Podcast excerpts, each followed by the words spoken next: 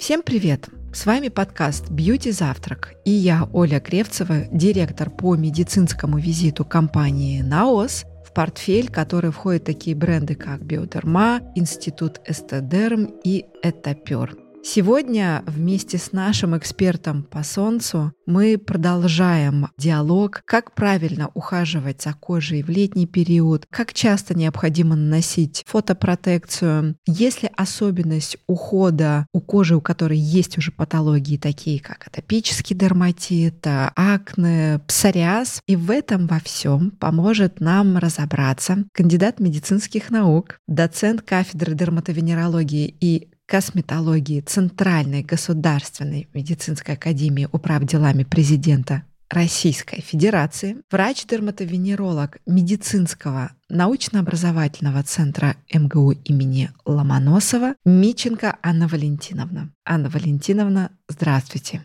Меланома вообще возраст имеет. Это, конечно, навешивание ярлыков, но я уверена, что у врачей доказательной медицины есть какие-то данные. И есть ли корреляция с гендером, да, это мужчины, женщины, а детская есть меланома? Да, очень интересный аспект, потому что если посмотреть на статистику заболеваемости, по крайней мере, в Российской Федерации, ну, в общем-то, в мире те же самые закономерности соблюдаются, это, конечно же, заболевание второй половины жизни. Чаще всего меланома возникает в возрасте уже после 40 лет, и пик приходится где-то вот на 50, 60, 70 лет. Конечно же, есть разные типы меланомы, у них есть свои особенности по заболеваемости, по локализации, но если сравнивать мужчин и женщин, то чаще чаще у мужчин страдает кожа спины. Они лифчик не носят. Именно поэтому чаще могут себе позволить прогуливаться топлес и при этом принимают весь ультрафиолет на себя, на область спины. То есть это связано с накоплением ультрафиолета в организме на протяжении многих лет? Да, накоплением Чем... мутаций, которые возникают под действием ультрафиолета. Здесь спина служит зонтиком, который прячет ноги. Да, если вы посмотрите на свое туловище, на спину и на ноги, то на ногах родинок всегда меньше. Видимо, именно поэтому а у женщин чаще меланома развивается на коже голеней. Ну, возможно, опять же, юбочки, да, наши любимые, которые девушки могут себе позволить, мальчики не очень. Поэтому по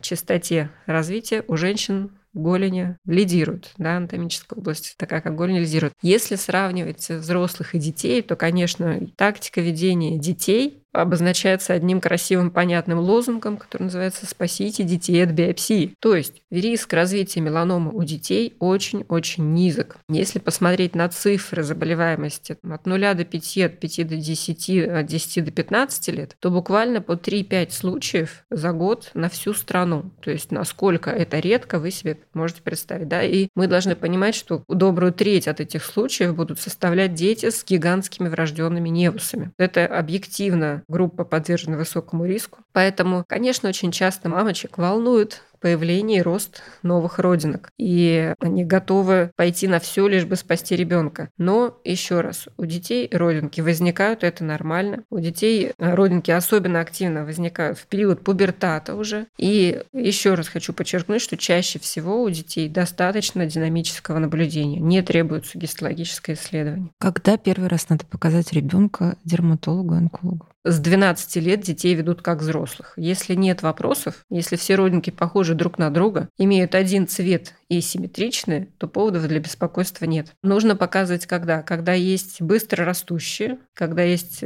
узловые розовые, и тем более, если они растущие. Это могут быть невусы и шпиц, они доброкачественные, у детей они встречаются очень часто. Ну, можно убедиться, да, показав э, дерматологу, он посмотрит дерматоскоп, он подтвердит что все хорошо. Но гистологическое исследование когда все-таки требуется? Когда есть изъязвление, когда есть кровоточивость, когда постоянно меняется образование. Как правило, такие ситуации возникают у пациентов из группы риска. Это еще раз врожденные меланоцитарные невусы гигантские, когда один участок меняется постоянно, непрерывно, постепенно начинает кровоточить. Это могут быть, конечно, дети из семей с семейной меланомой. Так, к ним нужно относиться с повышенным вниманием и наблюдать. Но, собственно, и все. У детей факторы риска немножко отличаются от факторов риска у взрослых, поэтому детям прощается многое, то, что вызывает подозрение у взрослых. Защита. Мне кажется, вот этот очень важный вопрос в этом блоке. Нужно поговорить относительно осознанности, да, использования солнцезащитных средств в летний период и вообще нужны ли они в течение года, с учетом того, что большая часть нашего населения живет в центральной части России. Понятно, что юг, мне кажется, априори должна быть фотопротекция. А вот э, что относительно превентивных мер по борьбе с меланомой? Конечно, единственное, на что можем повлиять, как мы уже сказали, это на ультрафиолет. На генетику повлиять пока не можем. Может быть, оно и к лучшему. Но на ультрафиолет, конечно, можем влиять. И здесь надо понимать, что играет суммарная доза ультрафиолета, полученная за всю жизнь, играют роль сильные ожоги. Ожоги до пузырей, до шелушения кожи. Это самое страшное, что случилось, что может случиться, да? Кожа запоминает, да? Кожа получает очень много мутаций в этот период, и поэтому риск повышается очень существенно. То есть вот это я обгорел, я намажусь каким-нибудь успокаивающим кремом, полежу, ничего страшного, про это надо забыть и знать, что вот так да, поступать наша ни в коем случае нельзя. Сохранять, во-первых, белый цвет кожи во время отдыха, вот это вот прям очень важный ориентир, потому что загар — это уже признак получения мутации фактически. Появление новых родинок это результат получения мутации в том самом гене BRAF, которому потом используются таргетные препараты при лечении меланомы. То есть, когда человек получает мутацию в гене BRAF, клетки начинают размножаться, появляются новые родинки. И очень часто люди после летнего отдыха, возвращаясь домой, видят появление новых родинок. Даже иногда и в некоторых случаях развитие меланомы они могут четко связать. Вот мы были на юге, там отлично позагорали, и оттуда вот привезли вот такую вот штучку, и вот что-то она себя странно ведет. Поэтому так иногда может появиться и меланома. Солнцезащитные средства играют здесь очень важную роль. Есть много исследований, доказывающих превентивную возможность использования солнцезащитных средств наружных для профилактики меланомы. Статистика говорит о том, что уже даже начиная с SPF 15 этот защитный эффект реализуется. Но, конечно, мы пациентам рекомендуем более высокую защиту. Мы любим, конечно же, 50+, хотя в части случаев и 30+, может быть достаточно. И тут нужно, конечно, понимать, как эти средства использовать использовать. Их должно быть достаточное количество, надо наносить. Сколько? Чайная ложка на лицо, как да, практически, да, да. Есть, да, да, это дозировка правильная. И это же ты просто будешь ходить как снежная королева. Но сейчас такие замечательные солнцезащитные средства, они не оставляют этого налета белой штукатурки, они очень комфортные. Я даже больше того скажу, после использования наружных средств линейки фотодерм у меня было ощущение, что я, наверное, сделала процедуру биоревитализации. Ничего себе. Как-то, ну вот абсолютно честно, Класс. потому что настолько еще и косметически косметичный эффект я получила. Такого я в жизни не припомню, вот честно скажу. Я поддержу сейчас Анну Валентиновну. Еще фотодерм есть средство с тоном. Это просто вот незаменимая вещь летом. Это, мне кажется, эффект биоревитализации плюс такой вот, как фильтр в Инстаграме, да, тебе немножечко. Да, да, да. И все одним средством. Да, еще мне, конечно, очень порадовало и средство с тонирующим да, эффектом. Да, да, вот я про что, него как раз. Потому угу. что ну, при моих личных особенностях оно было просто для меня волшебным, потому что ты можешь и быть защищенным от солнца, и еще улучшить свой эстетический вид. Это просто замечательно. Класс. Получать удовольствие от отдыха на все сто. Класс. Окей, вот у меня SPF 30 или 50. Как часто мне нужно обновлять его, если я не иду на пляж? И в условиях пляжа. Дайте нам четкую дифференциацию, что я делаю с SPF в течение дня, когда я в городе, или ничего не делаю, и мое поведение с кремом на пляже. Ну, конечно, раз в два часа нужно обновлять. Хоть в городе, хоть на пляже. Потому что на пляже средства даже водостойкие, они тоже песочек, полотенце долго могут не держаться на коже в нужном количестве. Поэтому, конечно, во время пребывания на солнышке средства нужно наносить повторно. Здесь есть такая тонкость всегда у всех, да, почему возникает проблема, что, по идее, чтобы нанести повторно средство, тебе надо умыться, хотя бы там очищающими салфетками нанести на чистую кожу, иначе санскрин смешается просто с потом, с пылью, которую вот ты уже успел собрать, пока доехал от дома до работы. И поэтому вопрос, а как быть? Может быть, правда, лучше не обновлять, лучше нанести с утра повыше защиту? Ну, я думаю, что вред от нескольких пылинок, он несопоставим с вредом от ультрафиолета, и вы вполне сможете потом вечером кожу очистить как следует. Если комфортно взять с собой салфеточки, обновить салфеточкой, тоже не вижу абсолютно никаких водой. проблем. С мицеллярной водой, да. Да, лайфхаки. То есть правильно я понимаю, что в течение дня мы обновляем добавляем SPF несмотря ни на что. Да? Да. И наш ориентир — это временной период э, в 2 часа. Да, И это абсолютно любая категория населения, включая женщин, мужчин, да, детей, да. вне зависимости от их локации. То есть они там в Геленджике живут и, или в Санкт-Петербурге. Ну, длительность существования крема на коже, она, в принципе, не зависит от географической широты, и от солнышка нужно защищаться везде. И круглый год. С марта по ноябрь обычно в нашей средней полосе. А зимой, в принципе, можно использовать уже привычные какие-то средства, но тоже дневные с SPF, А с нет добавлением SPF. смысла, вот сейчас есть совет смотреть на ОФ-факт. о, Индекс. ОФ, ин- да, ОФ, не- на ОФ-фактор, конечно, тоже надо смотреть на ОФ-индекс э, в телефоне, и тебе телефон подсказывает сейчас вот 2-3 пока можно не защищаться, а вот 4 уже защищайтесь, а 7 уже все, бегите в Не тень. выходите из дома.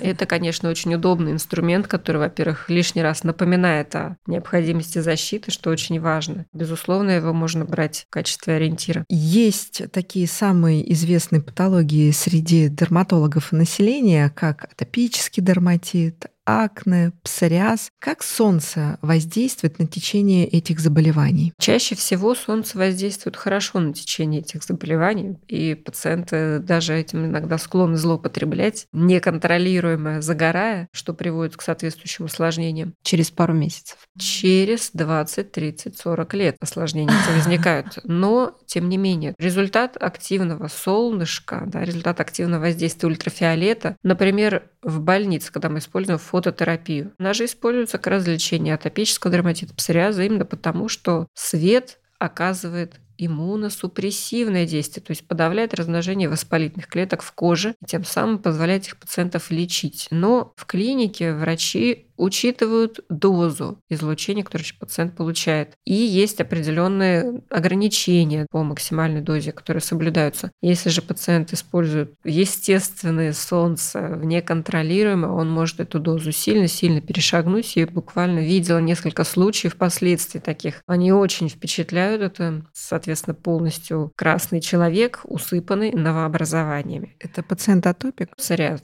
псориаз, да, псориаз. И гистологически в этих новообразованиях 5-6 верифицированных плоскоклеточных раков. То есть это нужно кожу менять просто, а ее нет возможности поменять. Поэтому кожу надо беречь с молоду, прятать от ультрафиолета, использовать грамотные методы лечения у специалистов, по солнышкам не злоупотреблять, конечно. Поэтому, конечно, в течение жизни этому человеку было хорошо, когда он загорал и кожа очищалась от псориаза. Но вот спустя 20-30 лет у нас началась вот такая сложная ситуация, с которой уже трудно бороться. А людям с псориазом и подобными проблемами вообще можно загорать? Я имею в виду именно лежать на пляже и загорать, не ходить под солнцем. Надо Или избегать солнечных ожогов. Надо избегать солнечных ожогов. Иногда солнечные ожоги могут спровоцировать обострение, наоборот, псориаза. Но так-то обычно, если люди едут, на отдых, им На становится полегче. Да, они загорают на максималках, потому что им хорошо. Да, это очень опасно, так сказать. А может быть, знаете, есть такая тема, и вы объясните, я читала исследования, и, может быть, это людей даже как-то не то что успокоит, но они не будут по два часа лежать под открытым солнцем на пляже, что если ты очень долго лежишь, вот ты там минут 15 лежишь, тебе хорошо, а если ты прилежал на пляже, ты к вечеру как бы устал, физически теряешь энергию. Это в том числе связано с иммуносупрессивным эффектом солнца. Подавляется иммунитет. Очень часто люди могут наблюдать, что в период загара на юге у них обостряется, например, герпес лабиальный. Это опять же результат подавления иммунной системы на солнышке. Поэтому, если хочется полежать на солнышке, накройтесь полотенчиком. Вам будет также хорошо, тепло и приятно, но иммунитет останется сильным, а вы останетесь здоровы, и кожа не будет болеть от ожогов.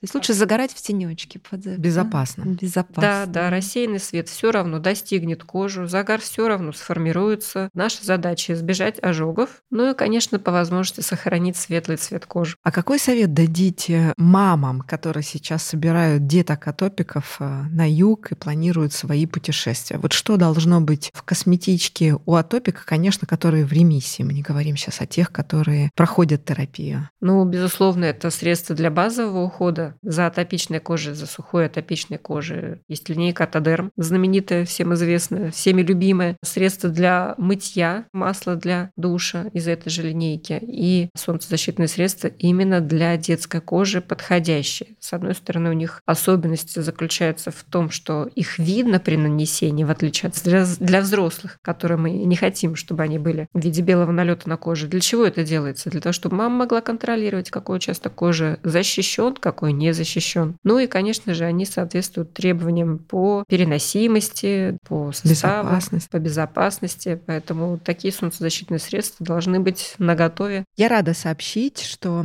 в гамме фотодерм, это гамма, которая предназначена для защиты от солнца, разработано средство специально для деток, у которых очень нежная, деликатная кожа. И вишенкой на торте является то, что это средство предназначено специально для пациентов атопиков. Это высокая степень защиты, это стойкость, потому что детки во время загара, они не просто лежат на пляже, они достаточно подвижны. Это невидимая такая вуаль при нанесении и очень хорошее увлажнение в течение 8 часов. Но самое главное — это безопасность. Средство рекомендуется к использованию с 12 месяцев, так как э, именно в этот период кожа становится более-менее взрослой, но нуждается в эффективном и безопасном уходе, который поможет защититься при воздействии солнца. Еще очень важно сказать, что средства Photoderm, которые есть в бренде Bioderma, они все протестированы на экотоксичность для водных систем. Это значит, что средства безопасны как для флоры, так и для фауны. В этом есть такая экологичная социальная ответственность компании NAOS, которая помимо защиты и фотопротекции дарит еще безопасность окружающей среде.